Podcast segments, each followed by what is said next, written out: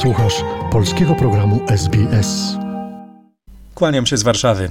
Komisja Europejska odebrała Polsce 42 miliony euro z funduszy unijnych, dowiedziało się radio RMFFM. To efekt niezapłaconych kar zasądzonych przez Trybunał Sprawiedliwości Unii Europejskiej. Chodzi o milion euro dziennie naliczane za nierespektowanie wyroku Trybunału Sprawiedliwości w sprawie Izby Dyscyplinarnej Sądu Najwyższego.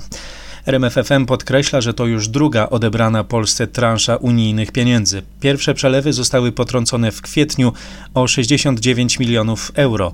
W związku z funkcjonowaniem Izby Dyscyplinarnej budżet państwa bezpowrotnie stracił już więc 111 milionów euro, czyli ponad pół miliarda złotych. Tymczasem prace nad likwidacją Izby powoli nabierają tempa. Sejmowa Komisja Sprawiedliwości i Praw Człowieka przyjęła projekt ustawy zakładający likwidację Izby Dyscyplinarnej i stworzenie w jej miejsce Izby Odpowiedzialności Zawodowej. Projekt trafi teraz do drugiego czytania w Sejmie. Posłowie mają się nim zająć na posiedzeniu plenarnym w przyszłym tygodniu. Likwidacja Izby Dyscyplinarnej Sądu Najwyższego to jeden z warunków, jaki Komisja Europejska postawiła polskiemu rządowi w sprawie odblokowania środków z Krajowego Planu Odbudowy. Zgodnie z założeniami z unijnego funduszu do Polski ma trafić około 58 miliardów euro. Dotychczas Polska nie dostała jednak ani eurocenta z tych pieniędzy. Bezwarunkowy dochód podstawowy będzie testowany w Polsce przez Stowarzyszenie Warmińsko-Mazurskich Gmin Pogranicza. Od 5 do 30 tysięcy mieszkańców będzie otrzymywało co miesiąc przez dwa lata po 1300 zł od państwa.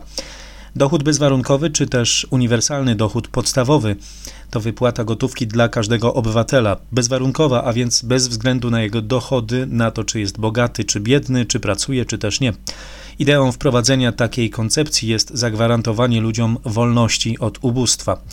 Koncepcja nie przewiduje możliwości zastąpienia dochodem podstawowym innych świadczeń społecznych ani nie zwalnia państwa z odpowiedzialności za edukację czy ochronę zdrowia. Programy pilotażowe dla uniwersalnego dochodu podstawowego przeprowadzono już w kilku krajach, m.in. w Niemczech i Finlandii. Teraz takie testowe rozwiązanie wprowadzi również Polska. Eksperyment odbędzie się w północnych gminach naszego kraju leżących przy granicy z Rosją.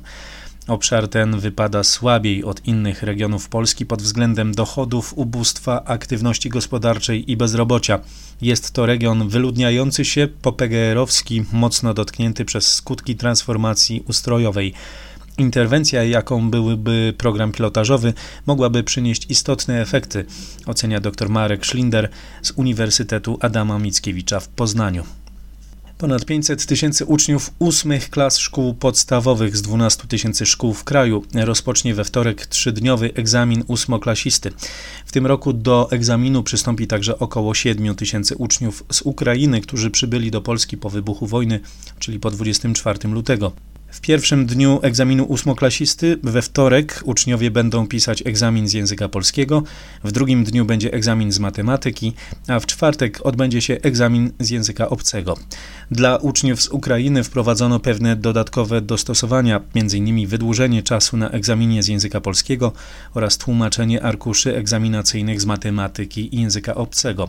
Na egzaminie z polskiego uczniowie z Ukrainy będą musieli udzielać odpowiedzi po polsku. Na matematyce mogą zapisywać rozwiązania zadań po ukraińsku. Ogólnopolskie wyniki egzaminu ósmoklasisty zostaną ogłoszone 1 lipca. Przystąpienie do egzaminu ósmoklasisty jest warunkiem ukończenia szkoły podstawowej. Czy można sfałszować truskawki? Okazuje się, że tak. Na rynku pojawiły się importowane truskawki sprzedawane jako polskie w dużo niższych cenach niż te faktycznie uprawiane w Polsce. Minister rolnictwa zapowiada, że będzie reagował i dodaje, że w ubiegłym roku kary za takie oszustwa na truskawkach sięgały nawet 140 milionów złotych. Truskawki pojawiły się w sprzedaży już jakiś czas temu, ale sezon na te polskie dopiero się zaczyna. W hurcie kosztują od 18 do 25 zł za kilogram. Ich ceny są wyższe niż rok temu o około 20%. Ze względu na chłodną wiosnę truskawki pojawiły się później i jest ich mniej. Ich ceny zbijają jednak truskawki z zagranicy, które nierzadko są sprzedawane jako truskawki krajowe. Fałszowanie truskawek to proceder, który trwa od kilku lat. Serbska, turecka czy grecka truskawka zbierana zielona i dojrzewająca w transporcie do Polski kosztuje około 10 zł. Na bazarze jest sprzedawana jako polska i kosztuje wtedy ponad 20 zł. Posłowie lewicy żądają ustalenia minimalnej ceny na truskawki, która uwzględni koszty produkcji. Minister rolnictwa zapowiada interwencje i drobiazgowe kontrole. A na koniec sensacja ornitologiczna w nadleśnictwie Nowy Targ nieopodal Babiogórskiego Parku Narodowego. Podleśniczy zaobserwował tam sępa płowego. Ptak żerował na zabitej przez wilki owcy.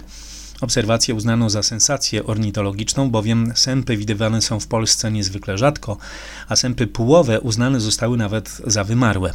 Sęp płowy preferuje suche góry południowej Europy, Azji oraz Afryki. Głównie występuje w Hiszpanii i Maroku oraz wokół Morza Śródziemnego. Dlatego każde pojawienie się tego gatunku w Polsce jest prawdziwą sensacją. O czym z Warszawy dla radia SBS Przemysław Przybylski. Zainteresowało Cię?